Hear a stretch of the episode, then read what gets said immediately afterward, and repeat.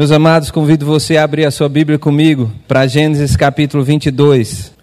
E vamos ler o texto a, a partir do versículo 1 até o, o 13 de Gênesis 22.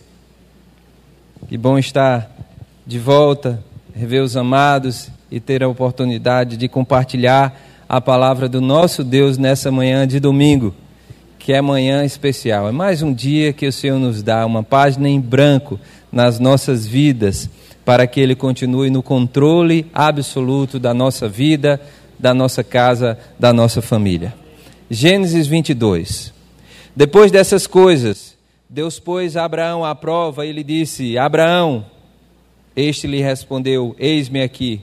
Deus continuou: Pegue o seu filho, seu único filho, Isaque, a quem você ama, e vá à terra de Moriá Ali ofereça-o em holocausto sobre um dos montes que eu lhe mostrarei. Que eu, que eu lhe mostrar. Na manhã seguinte, Abraão levantou-se de madrugada e, tendo preparado o seu jumento, levou consigo dois dos seus servos e Isaque, seu filho. Rachou lenha para o holocausto e foi para o lugar que Deus lhe havia indicado. No terceiro dia, Abraão ergueu os olhos e viu o lugar de longe. Então disse aos seus servos: Esperem aqui com o jumento, eu e o rapaz iremos até lá. E depois de termos adorado, voltaremos para junto de vocês. Abraão chegou, ou pegou a lenha do holocausto e o colocou sobre Isaque, seu filho ele, por sua vez, levava às mãos o fogo e a faca. Assim os dois caminhavam juntos. Isaac rompeu o silêncio e disse a Abraão, seu pai: Meu pai. Abraão respondeu: Eis-me aqui, meu filho. Isaac perguntou: Eis aqui o fogo e a lenha, mas onde está o cordeiro para o holocausto? Abraão respondeu: Deus proverá para si o cordeiro para o holocausto, meu filho. E os dois seguiam juntos. Chegaram a um lugar em que Deus lhe havia indicado. Ali Abraão edificou um altar, arrumou a lenha sobre ele, amarrou Isaque, seu filho, e deitou ao altar, em cima da lenha. E estendendo a mão, pegou a faca para sacrificar o seu filho. Mas do céu o anjo do Senhor o chamou: Abraão, Abraão. Ele respondeu: Eis-me aqui. Então lhe disse: Não estenda a mão sobre o menino e não faça nada a ele, pois agora sei que você teme a Deus, porque não me negou o seu filho, o seu único filho. Abraão ergueu os olhos e viu atrás de si um cordeiro preso pelos chifres entre os arbustos. Abraão pegou o cordeiro, o carneiro, e ofereceu em holocausto no lugar do seu filho. Amém? Meus irmãos, esse é um dos textos mais extraordinários, impactantes da palavra de Deus. Confesso que ao ler e perceber a dor deste pai no caminho para o sacrifício do seu filho. Move o meu coração um sentimento de inquietude por pensar que alguém pode passar por tamanha provação diante de situações das mais diversas da vida. Mas Abraão é um ser ou é um homem especial escolhido por Deus, e Deus o estabeleceu através da sua obediência e fé como o pai da fé. Não obstante a este momento tão duro, tão difícil para a vida deste homem, nós compreendemos e vemos aqui que nós temos muito a aprender com Abraão, com o exemplo deste homem que, pela fé, conseguiu transpor todas as suas limitações humanas, todos os seus medos, todas as suas dores, todas as suas incapacidades foram vencidas apenas, ou não no sentido de por pouco, mas contudo, pela fé. Com todas as coisas, Abraão escolheu acreditar. Abraão escolheu ter fé. Abraão escolheu o caminho da obediência. Temos vivido dias difíceis. E nesse período de janeiro, dezembro, em que nós estávamos já almejando um cenário um pouco mais tranquilo em relação à pandemia, nós com, começamos a ouvir mais notícias ruins de mortes, de aumento de casos, de variantes, de situações que fogem totalmente o controle, e nós temos não temos nenhuma certeza do que vai acontecer. Nós não temos a clareza de como será o mês de março, o mês de abril. Nós não temos a capacidade hoje de prever nada em relação ao ano de 2022. A nossa esperança, a nossa única esperança está no Senhor. E é a nossa fé que nos fará ter a capacidade de resistir todas as tentativas, todas as setas de desânimo, todas as lanças de medo, todos os temores da nossa alma serão vencidos por meio da fé. Gostaria de dividir essa palavra em dois momentos. Um será este, o qual nós vamos falar sobre a dor da obediência. Sim, porque nós temos uma dor por obedecer, por buscar obedecer e estar nos pés do Senhor. Existe um preço, existe algo muito grande que deve ser colocado adiante das nossas decisões, que é a fé no Deus que servimos. Confesso que em alguns momentos, ao ler esse texto, eu fico imaginando e sempre me colocando como se fosse eu e se fosse o meu filho. Será que eu estaria caminhando para o sacrifício? Será que eu estaria deixando ou entregando todo o controle da minha vida ao Senhor? Essa pergunta e essa resposta precisa ser vivida nos menores problemas que eu e você venhamos a passar. Nas menores decisões que eu e você venhamos a fazer. Irmãos, nós precisamos colocar a nossa vida no controle do Senhor, nas mãos do Senhor, e buscar, ainda que seja improvável, a resposta conforme a nossa, o nosso desejo, o nosso anseio, ainda que seja impossível, nós precisamos descansar no Deus que pode todas as coisas e deixar o controle nas mãos dele. Esta pandemia nos trouxe a oportunidade de tirar o conforto, de nos tirar dessa zona do conforto, do controle excessivo sobre tudo que temos, sobre tudo que nós somos e dizer: está aqui, Senhor, nas Suas mãos. Eu sou, neste momento, eu sou totalmente limitado e incapaz de resolver qualquer situação. Eu dependo tão somente do Senhor.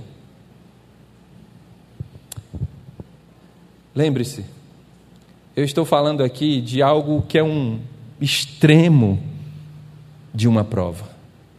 Mas no, no, mundo nós passamos por provas. Deixa eu fazer a pergunta de uma forma diferente. Se no mundo nós estamos sendo aprovados, e se no mundo nós estamos passando por esta prova, como estamos Enquanto atletas, o apóstolo Paulo gosta muito de fazer essa analogia como atletas, como pessoas que estão numa corrida, numa prova. Como estamos nessa prova? Esta prova, quem domina, esta prova, quem está no controle de tudo, de absolutamente tudo, sou eu? Ou o Senhor tem estado na minha vida, está no controle da minha vida e eu descanso nele? Meus irmãos, Abraão estava entre o amor ao seu filho e a obediência a Deus. Consegue perceber isso? O amor ao seu filho e a obediência a Deus. O texto diz claramente e faz questão de mencionar que este filho da promessa é o filho que Deus, pelo milagre da concepção ali de Sara, fez com que viesse para ser o, descendente, e a descendência de Abraão viesse a partir dele. Mas Deus, numa manhã, num dia como outro qualquer, neste homem que tinha já uma idade avançada. Irmãos, Abraão matriculou-se na escola da fé aos 75 anos. Então, se você tem está nessa faixa de idade, ou é bem mais novo que isso, ou até um pouco mais, e acha que tudo que tinha para acontecer na minha vida já aconteceu, não é bem assim. Deus tem muitas coisas para realizar, seja qual for a sua idade. Foi aos 75 anos que Deus chamou Abraão, e foi aos 100 anos que Deus cumpriu a promessa de dar um filho através de Sara. E é claro que nessa caminhada, nesses mais de 20 anos, eles buscaram resolver do seu jeito. Talvez seja eu e você aqui. Deus tem algo para a nossa vida, Deus tem um propósito para uma vida na presença dEle. Deus quer estar no controle absoluto da minha vida e da sua vida, e nós estamos sempre tomando para nós o controle, sempre fazendo do nosso jeito, sempre submetendo a vontade de Deus à nossa vontade, e até nas nossas orações nós oramos: Senhor, seja feita a tua vontade na minha vida. É assim que nós oramos. E a oração devia ser: Senhor, faça a tua vontade. Se for fora do contexto da minha vida, me dá sabedoria, me dá força, me fortalece para romper. Se eu precisar sair da minha zona de conforto da minha vida, que eu tenho hoje para fazer e ser obediente a Ti, faz, Senhor, isso na minha vida. E aos 100 anos, um pouco mais de 100 anos, Deus, numa manhã, chama este homem. E diz o texto que Deus chama Abraão, e a resposta de Abraão deve ser a nossa: Eis-me aqui. Para quê? Para o que der e vier. Eis-me aqui, Senhor. Não apenas para te servir, mas para ser obediente ao Senhor diante de toda, todo e qualquer desafio que eu venha passar. Há uma dor este homem, ele viveu a sua dor, ele buscou viver a sua dor no silêncio. E nós vamos falar um pouco sobre isso. Se você está passando por algo e você considera como uma prova, observe, aprenda com Abraão e aquiete o seu coração, porque o silêncio fala muito daquilo que Deus está fazendo na sua vida. Nós vivemos um momento onde todos querem se manifestar. As redes sociais são uma prova viva disto. Quer se manifestar, quer mostrar muitas coisas boas, mostram as coisas que são, mas somos tentados a mostrar aquilo que nós não somos. E é momento de colocar os nossos pés no chão e caminhar para uma vida de obediência ao Senhor e à Sua palavra. Aqui, nós aprendemos no versículo 1, quando Abraão diz: Eis-me aqui, com mais de 100 anos, para um grande e o maior desafio da sua vida, é que nunca somos velhos demais para enfrentar os desafios. Irmãos, nunca, você pode estar numa idade bem avançada, nunca somos velhos demais para cessar os desafios, eles continuam vindo. Nós continuamos sendo provados, nós continuamos e precisamos continuar enfrentando os desafios. A resposta foi: Eis-me aqui. Enquanto há vida, há lutas, mas também há vitórias. Enquanto há vida, há esperança, há, mas também há lutas, há desafios, e os desafios eles vão se alternando. Lá atrás são problemas financeiros, de relacionamento. Lá no início da nossa juventude são outros problemas. A partir de que quando vamos alcançamos, alcançando uma idade um pouco mais, nós vamos enfrentando esses desafios. Mas sempre estamos na luta. Mas quem está no controle disso? Quem está no controle das nossas vidas? É Deus. É Deus, Antônio. E a resposta para todos os desafios deve ser esta: Estou aqui, Senhor. O Senhor sabe do que eu preciso, o Senhor sabe quem eu sou, o Senhor é o meu Criador, o Senhor que me sustenta, o Senhor que me leva além, o Senhor que me faz ser transformado de graça em graça pelo seu poder. Eis-me aqui. Ontem fui visitar o casal, Marcondes e Débora. E Clarinha está com um problema nos olhos que pode ser algo que precisa de um tratamento mais especializado. E ela tem apenas 10 anos. Mas a certeza que nós precisamos ter é que Deus continua no controle na vida daquela família, ainda com esta notícia que não é boa. Abraão disse: Eis-me aqui. E a obediência de Abraão é tão assustadora que nós não vemos nenhum tipo de questionamento. Talvez a maturidade deste homem trouxe essa compreensão de que não adianta lutar contra Deus. Este mesmo homem que tinha passado por tantas provas estava disposto tão somente agora a dizer: Eis-me aqui, Senhor. Meus irmãos, nós não podemos mudar a situação de qualquer problema da nossa vida com indignação, com revolta e com desobediência. Não se muda. Às vezes a gente acha que muda um problema, uma dificuldade que eu estou passando, deixa eu me revoltar, deixa eu fugir, às vezes fugir de mim mesmo, deixa eu buscar caminhos. Não, eis-me aqui, Senhor, deixa eu me aquietar. Como disse Renata, deixa eu entrar no meu quarto e lá em secreto clamar ao Senhor que me traga às vezes não há cura, porque Deus ali quer que nós aprendamos. Mas nós vamos clamar pelo bálsamo, para que naquele dia eu possa descansar diante das feridas da alma que eu tenho vivido. Eis-me aqui é uma resposta de que eu e você cremos plenamente na soberania de Deus. Eis-me aqui é dizer, Senhor, a minha vida está nas tuas mãos. Eis-me aqui é responder como Pedro e os discípulos que disseram: Senhor, nós não temos para onde ir, a nossa vida está nos teus pés diante do Senhor. Para onde iremos, Senhor? Só tu tens a palavra de vida eterna. Só tu, Senhor, é a própria vida. Para onde iremos? Nas alegrias e nas tristezas, nos contentamentos da vida e nas frustrações, estamos aqui, Senhor. Eis-me aqui.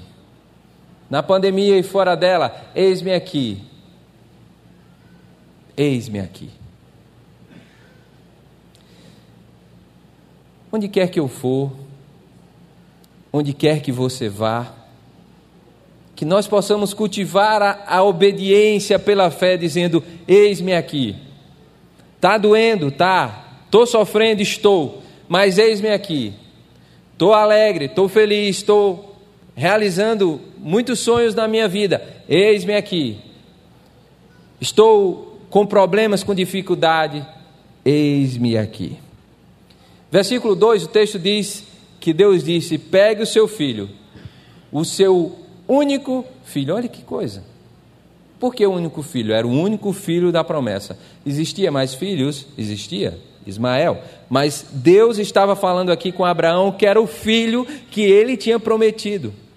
Pegue o seu único filho e vá à terra de Moriá. Ali ofereça em holocausto sobre um dos montes que eu lhe mostrar. Irmãos, é um dia como outro qualquer na vida de Abraão. Talvez, pela idade já avançada, estivesse considerando que nada mais aconteceria de diferente. O milagre, quando acontece na nossa vida, é, começa um dia como outro qualquer. As provações, lutas, tempestades da vida também começam como um dia qualquer. Mas seja o milagre, seja a provação, a dificuldade, eis-me aqui, Senhor. Eis-me aqui, o Senhor está no controle da minha vida. O Senhor deu, o Senhor tomou. Bendito seja o nome do Senhor. E Abraão já vivia nessa fé.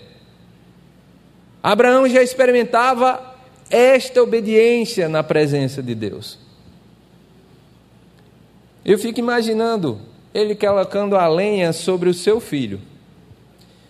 Fica imaginando a dor deste pai em conduzir, juntamente com alguns servos, o seu filho até Moriá.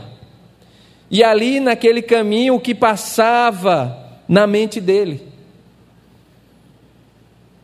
Humanamente falando, parece que era algo impossível, mas a obediência, a disciplina da obediência ao Senhor, acima de toda e qualquer proposta humana, impulsionava este homem a romper com todos os seus limites. Irmãos, isto é incompreensível. Existem, inclusive, vários críticos da palavra que pegam esse texto para dizer ou para trazer uma mensagem distorcida de um Deus que pede a vida daquele que ele tinha concebido. Mas há uma relação clara aqui do projeto maior de Deus para mim e para você, por meio do seu filho Jesus, porque foi Jesus, o único filho que Deus não poupou para que eu e você tivéssemos vida. Se você se sente conduído, se você se sente incomodado, se você sente a dor do pai, de Abraão, indo até aquele monte sacrificar o seu filho, e ele já tinha sacrificado no seu coração, ele, quando levantou o cutelo, ele, quando levantou a sua arma, ali ele já estava para baixar. Abraão já tinha convicção que o seu filho já, já tinha no seu coração morrido, e ele tratou isso de uma forma silenciosa, tão somente dependendo do Deus pela obediência e pela fé.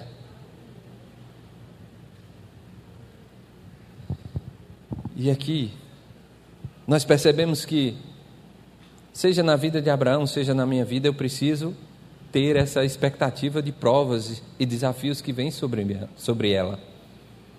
Agora, as provas não vêm sobre a minha vida como uma sentença de morte, mas sim como a provisão da vida. As provas de Deus sobre nós não vêm para nos humilhar, muitas vezes para corrigir, muitas vezes para disciplinar, porque Deus disciplina a todos quanto amam. E a disciplina visa sempre a correção, ajuste, transformação, mudança, restauração de vida. Mas quando as provas vêm, Deus também, juntamente com elas, providencia o livramento, providencia o seu cuidado. A provisão de Deus está junto ou conosco em todos os momentos, em todas as situações. Nós precisamos é pela obediência à palavra e por fé e pela fé, crer tão somente que Deus está no controle. Essa tem sido uma das frases que eu tenho dito muito ao meu coração: Deus está no controle. Porque Ele está.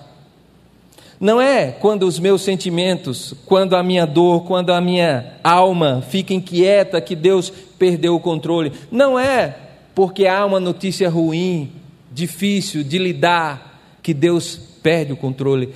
Deus continua no controle absoluto de todas as coisas.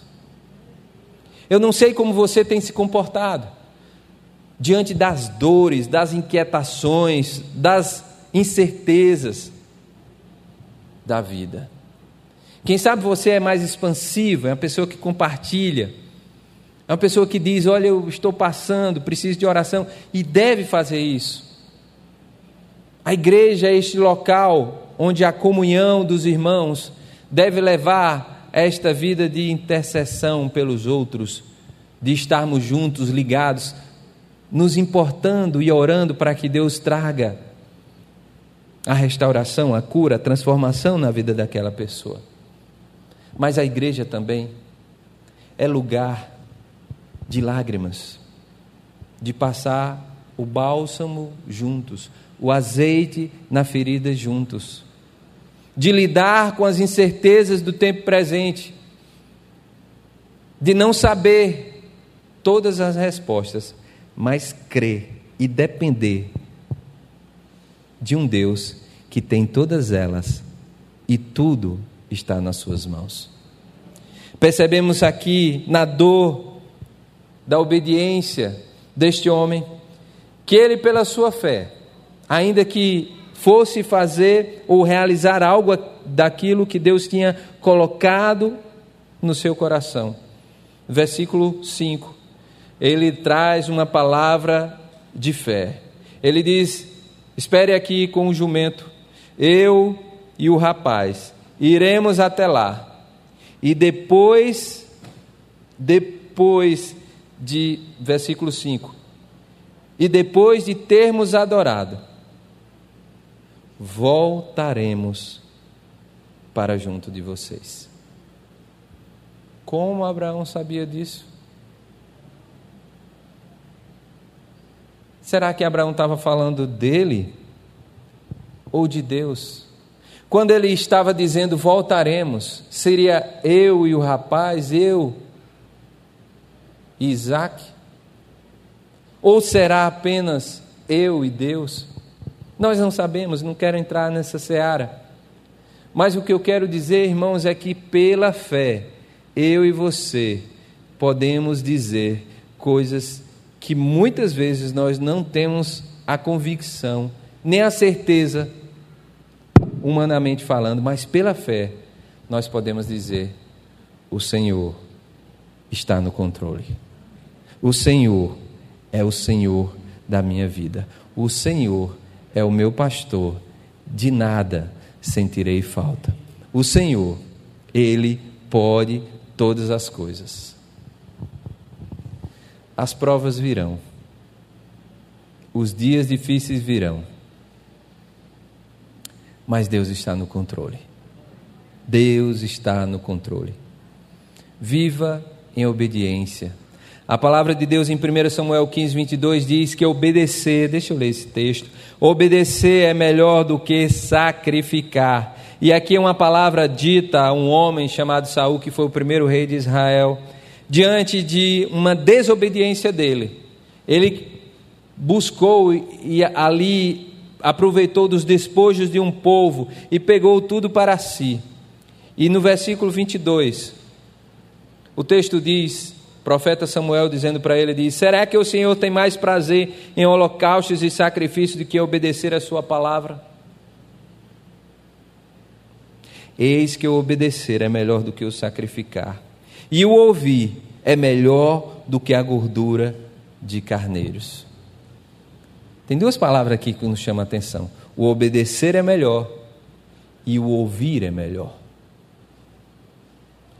Abraão, em silêncio, caminhou em obediência à palavra do Senhor. Irmãos, muitas vezes será em silêncio. Só o Senhor sabe da sua dor. Só o Senhor sabe das suas limitações. Só o Senhor conhece profundamente o seu coração.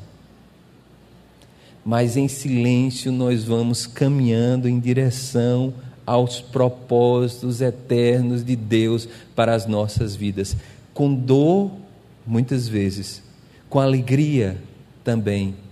No caso de Abraão, com o silêncio que só foi rompido pela pergunta do seu filho.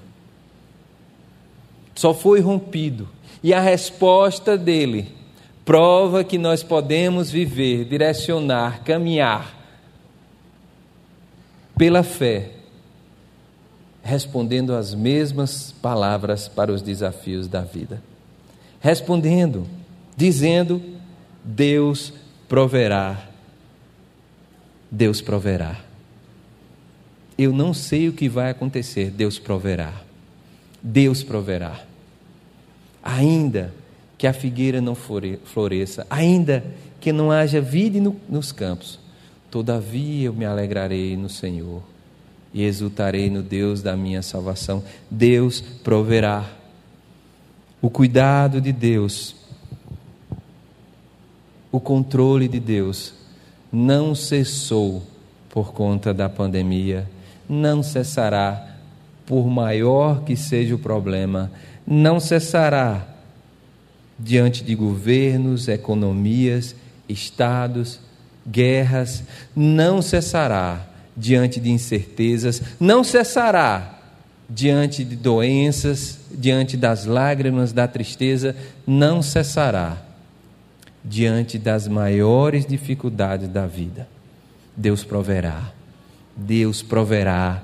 Ele continua no controle de todas as coisas, em especial, continua no controle das nossas vidas.